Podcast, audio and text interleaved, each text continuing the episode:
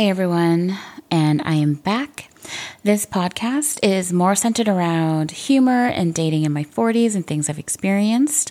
And these podcasts will range from five to 10 minutes. Okay, so this is going to be a fun chat, and I'm even going to include a personal story here about a guy I was chatting to early on. So I've mentioned this before, and in past conversations, um, but dating in general has a lot of unknowns. And a big unknown is whether or not the person you're interested in or fancy is already in a relationship. Now, this isn't just a problem with online dating, this is a problem with meeting people in person too, especially when you hit a certain age. You know, it's hard to tell if someone is actually available or just bored with what they currently have. And by what they have, I mean either the family or the significant other or whatever their situation is.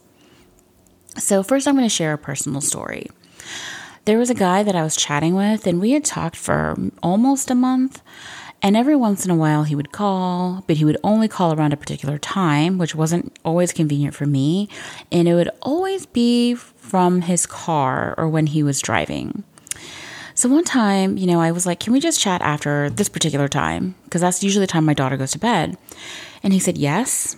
So he called me at that time and he was again in his car. Another time we chatted, he called and he was again in his car. Now I'm starting to get really suspicious. Like, why does this guy keep calling me when he's in his car? What is with that? So this time he started the chat off with, I can't talk very long because I have an 8:30 meeting. And I asked, and this was 8:30 p.m. And I asked, I go, "Oh, are you working with some folks in APAC?" Because I understand this, you know, I have to sometimes work really late at night to talk to my counterparts on the other side of the world. First of all, he sounded really surprised that I would ask that, and he kind of stammered and he's like, "Uh, no, you know, that's just when everyone can meet." Now I ask you, if you weren't working with international folks, why the hell are you having a meeting at 8:30 at night? At that point my suspicion felt really justified. Um, there are other flags though that can make a person wonder if the person they are chatting with is taken. Um, I'm going to give you 10 scenarios here. One, always gives an excuse on why you can't go to his place.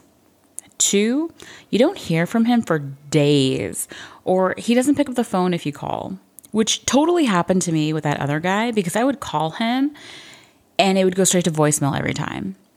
Three, only responds to texts at work. Four, won't make face uh, won't do FaceTime at home or only when he's walking the dog. Five, one person told me about this guy that she met up with was actually wearing a wedding ring and he said they wanted to see if she would notice. okay, please. he obviously forgot to take it off. On that note, number six, look for that tan line on the hand. Seven, he's rarely available on weekends or days he has off. Unless he has kids, there's really no good excuse to not meet you on any of those days or to only meet you after work. And the after work thing is like he's probably telling his significant other that he has to work late. Eight, he only talks or texts late at night, probably when the significant other is sleeping. Nine, video chats in the bathroom, claiming it's the only place that he can get reception. Yeah, that's a real story. 10, you see him on multiple dating sites and the info doesn't match. Like on one site, he says that he's single. On another site, he says he's divorced. And another site, he says he's separated. Like that is very suspicious. okay. People are ridiculous. There's no way around that. And even though I'm taking a break from dating apps, I am still hopeful that someday I will meet someone who will be honest, who will value me, and love me for who I am. And I know I said that I wasn't going to uh, say what I was going to talk about next, but I thought you might find this funny. My next episode is going to be about how I am an idiot. Um, and I'm going to share basically my last relationship and how I should have seen the signs and how I'm stupid and I didn't see them.